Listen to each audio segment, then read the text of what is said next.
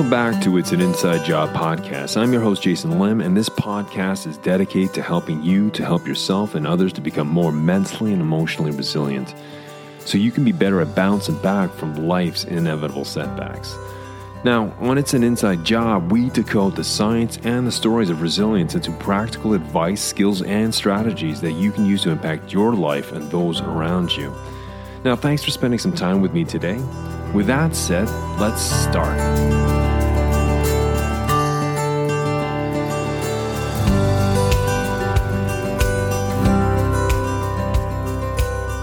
Welcome back. In this episode, I want to be talking about overthinking and actually what it is and how it affects us and what we can do about it. Overthinking is something that we all do. if you've got a brain, it's part of what we do, it's how we function. Now, we all overthink. You know, that it could be a number, anything that can trigger. Maybe it's a presentation you have to give next week to the department leaders, you know, on a Monday morning. Maybe it's the argument you had with a colleague last week. It got emotional and got you got a little too engaged, a little too passionate about your point. Maybe it was missing your son's recital. Maybe it's the regrets of being late for your daughter's big game and missing her score the winning goal. You know what? It, it could have been something I said last week or something that I shouldn't have said or I should have said last week. You know, it can be anything that triggers overthinking. Now, most overthinking is relatively harmless. You know, eventually something draws our focus and our thinking shifts to something else, the next pretty thing, the next shiny thing. But other times, overthinking can be debilitating. It can actually cripple us psychologically from moving forward. You know, a person finds the entrance to a, thought loop and is unable to find an exit. You know, their distress heightens as they go round and round without a destination. It just, it's like a hamster in one of those wheels. They're not going anywhere. This overthinking is called rumination, and it is a dominant system that is both found in anxiety and depression. Now, a person plagued with anxious thoughts, you know, repeatedly plays out every permutation of how a future event will end in disaster. They're worried about the, the consequences of crossing a bridge, but they don't even know if that bridge even exists. And so we get wrapped up in these anxious thoughts. Now, on the other hand, the depressed thinker, you know, he or she is haunted by regrets of actions or inactions of their past.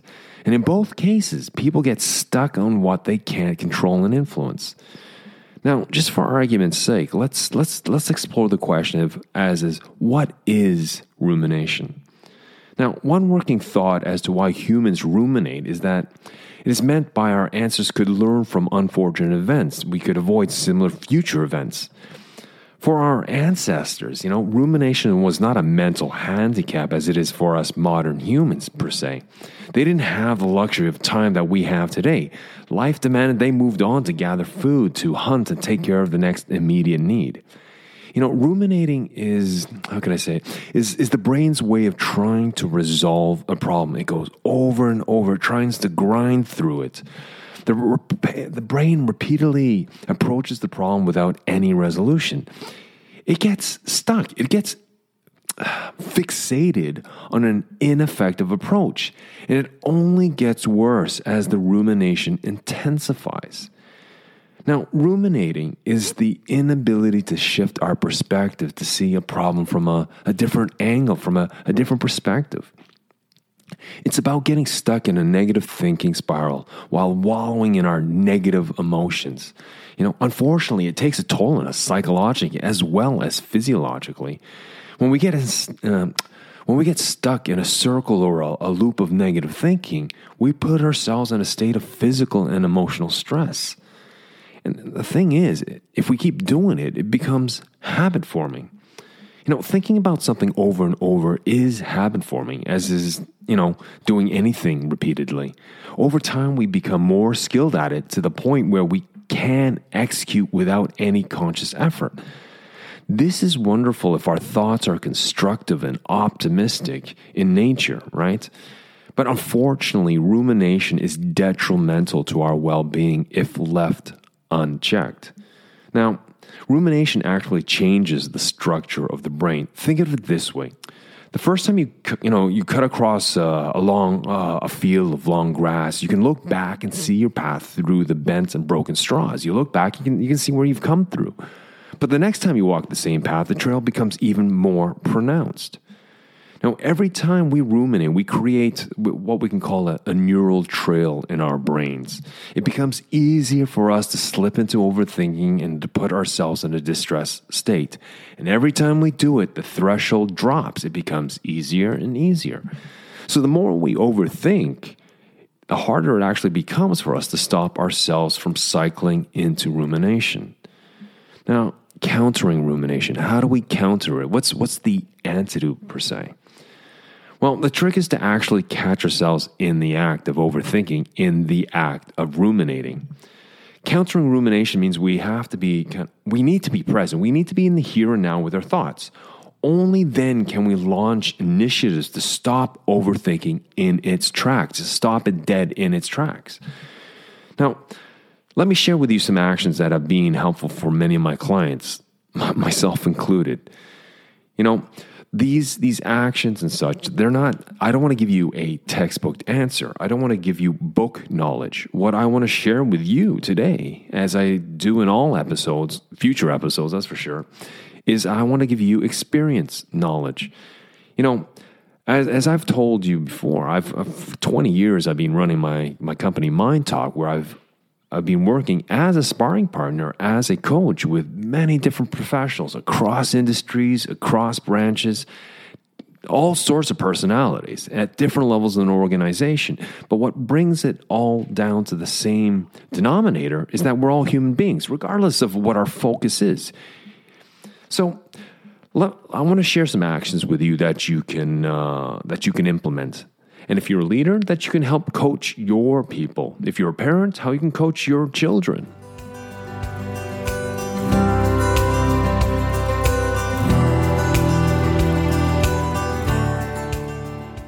Well, now it's time to shift this episode to talk more about specific concrete actions. Now, there's six actions I want to share with you. Now, action one this is about changing ruminating thought into a question that can be answered or as a problem that can be solved. For example, let's say I want I, am my thought running through my head right now is I can't believe I said something so foolish. I want to change that into a question, a question that I can act on. What can I say differently the next time the situation comes up? You know, sometimes my clients have found it difficult to reshape a problem statement into a form of a question in their minds. Most of us do. This is not a skill that we've practiced before. So, one helpful way is to write down the statement and then reword the question beside it. So, let me give you some examples. If I have a statement where I'm saying, I can't believe this has happened, well, then I want to change that into a question. What can I do to prevent it from happening again? Let me give you another example. I don't have good friends. Well, I want to change that into this question What steps could I take to deepen the friendships I have? And how can I find new ones? So, a third statement, as an example, I might say, I'm going to mess up the big presentation next week. So, what I want to change it is to a question again that I can answer. What part of the presentation am I confident about? What parts do I know well? What parts have I rehearsed? When we focus on questions such as this, these questions are focused on effort, action, what we control, and what we influence. And so by taking negative statements and changing them into questions that we can handle, that we can take action on, it slowly builds confidence. And confidence is all about momentum. Once we feel we can control and we have autonomy and agency and there's something we can do about the situations, well, then that shifts our mindset. It shuts down overthinking and then we take one step, two steps, three steps forward. It's that simple, but we just need to be able to answer questions that we can get a handle on. Let's move on to action two. Now, action two, this is very important. It's about being present. It means being in the pilot seat, in the here and now. So, next time, I want you to take notice when you feel things are good, when you're mentally in a good place. It is in those moments when thinking tends to be clear and constructive. you might feel confident, maybe certain, maybe you you're, you're thinking in with clarity, and things are you're quite cognizant of what's going on, and you just feel everything is actually in place. When we are there, I want you to stay in the moment and investigate. Be curious. Do your future self a favor and write yourself a note of encouragement. Now, the, the content of the letter should include the reasons why you feel you're in such a positive state. Ask yourself questions like What is going on? What is the nature of my thoughts? What am I focusing on that is making me feel so confident at the moment? Why am I feeling this sense of clarity? What is feeding my sense of certainty? What is feeding my confidence? Now, another practical tip is to sometimes pen the letter as if you were writing to a close friend. And what I mean by that is write it in the third person, a third person perspective. So instead of using I and me for, my, for my, myself as an example, I would write the letter to Jason. Hey, Jason, I just wanted to let you know that this letter that you're reading right now, this is when you were in a good place. And this is what was happening. This is what you were telling yourself. This is how you found distance in the sense of objective and reflective, being reflective.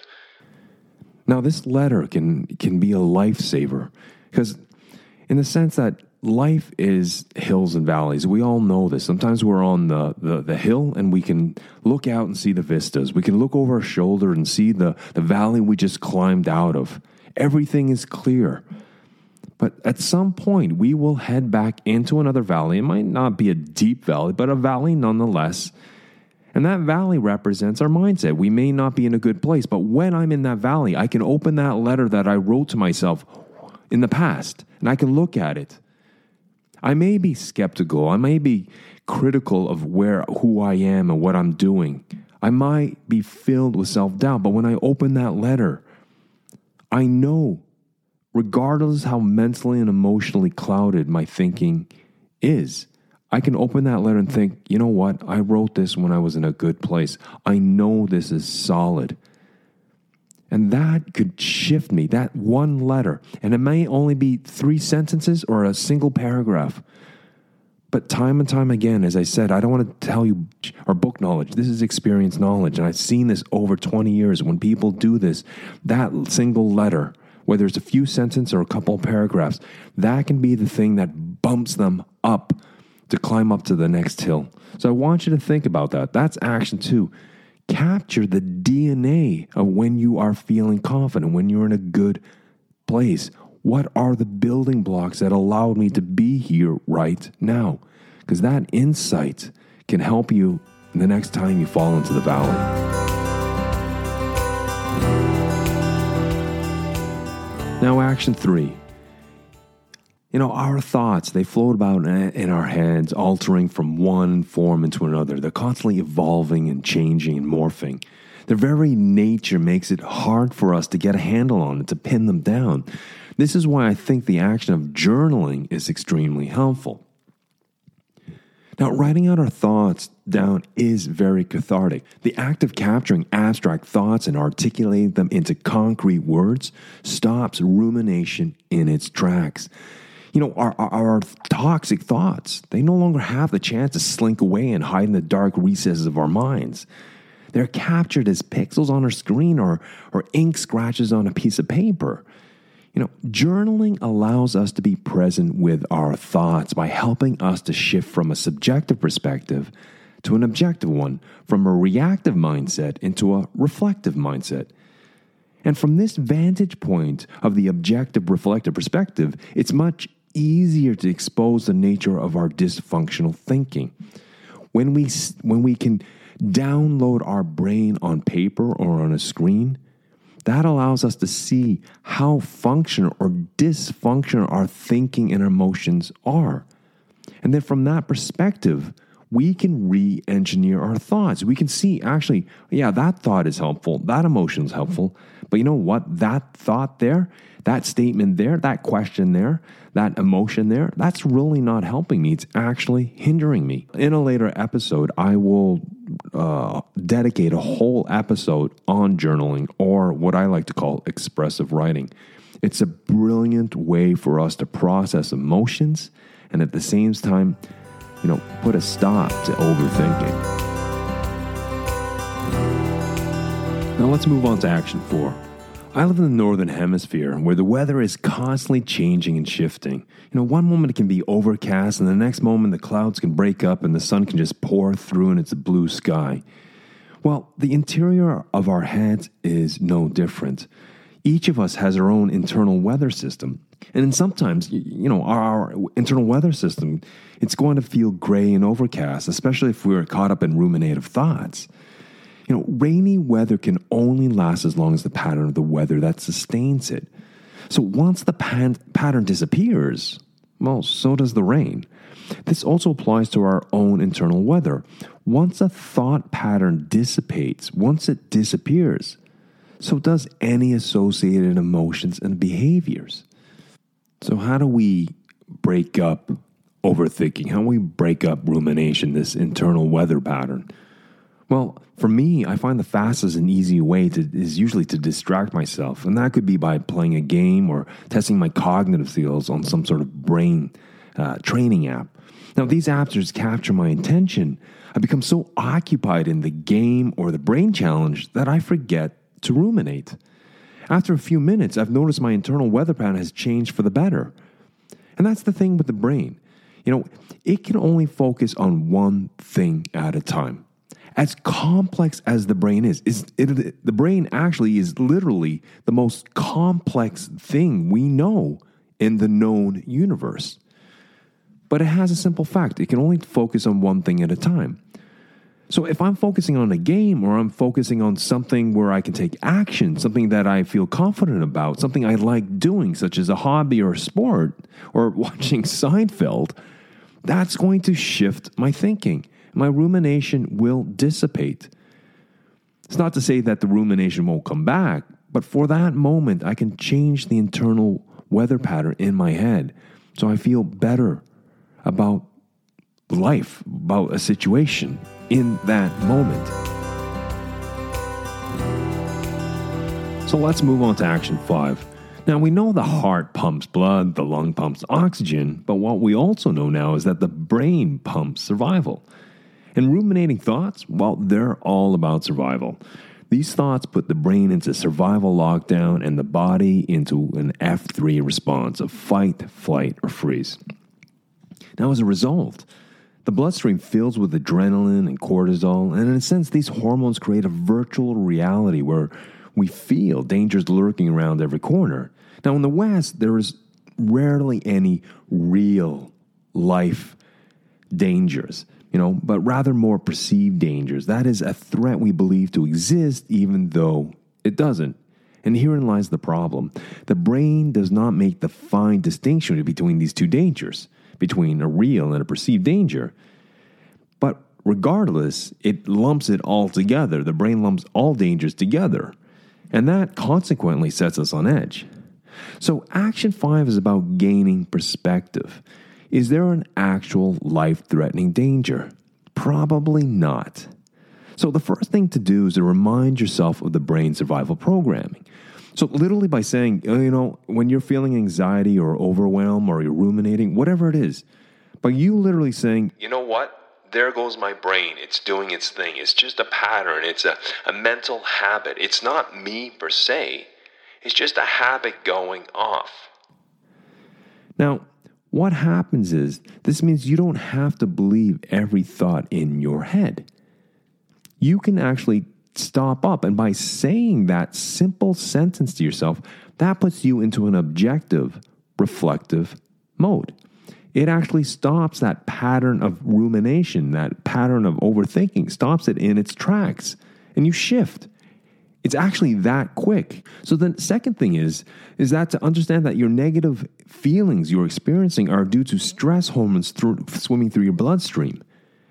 You know, as we talked about before, these um, these emotions, these mixtures of emotions, which are a mixture of different chemicals such as hormones and neuromodulators, they can heighten our sense of danger when there is actually no danger present. So when you're feeling anxiety, when you're feeling stress or worry or overwhelm, remember the emotions are real and it's okay to feel whatever emotion you are having, but all it is is a chemical cocktail that's swimming through your bloodstream. And that combination of chemicals makes you feel a certain way. And of course, it's going to cloud and filter and how you perceive the world outside you or what's going on. But by telling yourself, just like the brain, oh, there goes my brain doing the thing. Oh, these emotions I'm feeling, they're legitimate, but they will pass. It's just chemicals making me feel this way right now. Now, a third point you can do for action five is physical exercise. It is the ultimate way of dealing with psychological and physiological effects of rumination. Exercise significantly speeds up the purging of stress hormones from our body. What are those? Cortisol and adrenaline. So go for a walk, go for a run, a swim, a bike ride, anything that gets your heart rate up, and you're going to feel so much better about it afterwards. You know, I can have three to four, sometimes five coaching sessions in a day. And when you're helping people with their problems and their challenges and their whatever it is, you know, emotions are infectious and they, they can stick to me. Even as vigilant as I am to use something called cognitive empathy, they still stick with me. And so almost every day, you know, before I see my kids and my wife and I come home, what I'm, I'm out there running. I do my run. You know, I sometimes I hate it because the weather is it's cold and it's icy or it's rain and it's foggy. But you know what? The man who comes back after that run, whether it's 20 minutes or 60 minutes or whatever, I know that man is going to be in a better place for his kids, his wife, and the whole idea of being home. So get some exercise. It really makes a difference. Well, for the final action, action six. Now, there are going to be times where the first five cognitive tools may not be enough to take on the power of ruminating thoughts. You know, sometimes we will feel that we need to get it off our chest and we need to talk to a trusted friend, colleague, or family member. And a lot of times that will work. But there's going to be those other times we feel those people close to us are actually too close. And then this might be the idea to consider to find a professional that's outside your normal circle of people you know. And that might be a coach, it might be a sparring partner, perhaps it's a therapist or a psychologist. But that professional will have that appropriate distance that you probably feel is what you need. I always think that seeking out professional help, a professional sparring partner or coach, or if it's a psychologist or therapist, that's always a, a, a good move. But one caveat is that make sure you do your homework, do a background check. Check out the references. Make sure that two or three people are giving you the thumbs up with that particular person. Because finding the right professional can make all the difference Make sure the chemistry there. Make sure they have the background. Make sure they have the what you're looking for. And it's okay to say no and walk away. I encourage you to do that. If you find the right person, then hold on because that person is like gold. It's like when you find a, a good mechanic, you don't want to lose that good mechanic or a good plumber, or a dentist, or a doctor. You want to hold on. Any professional, you know, check out the credibility. If they're there, go for it.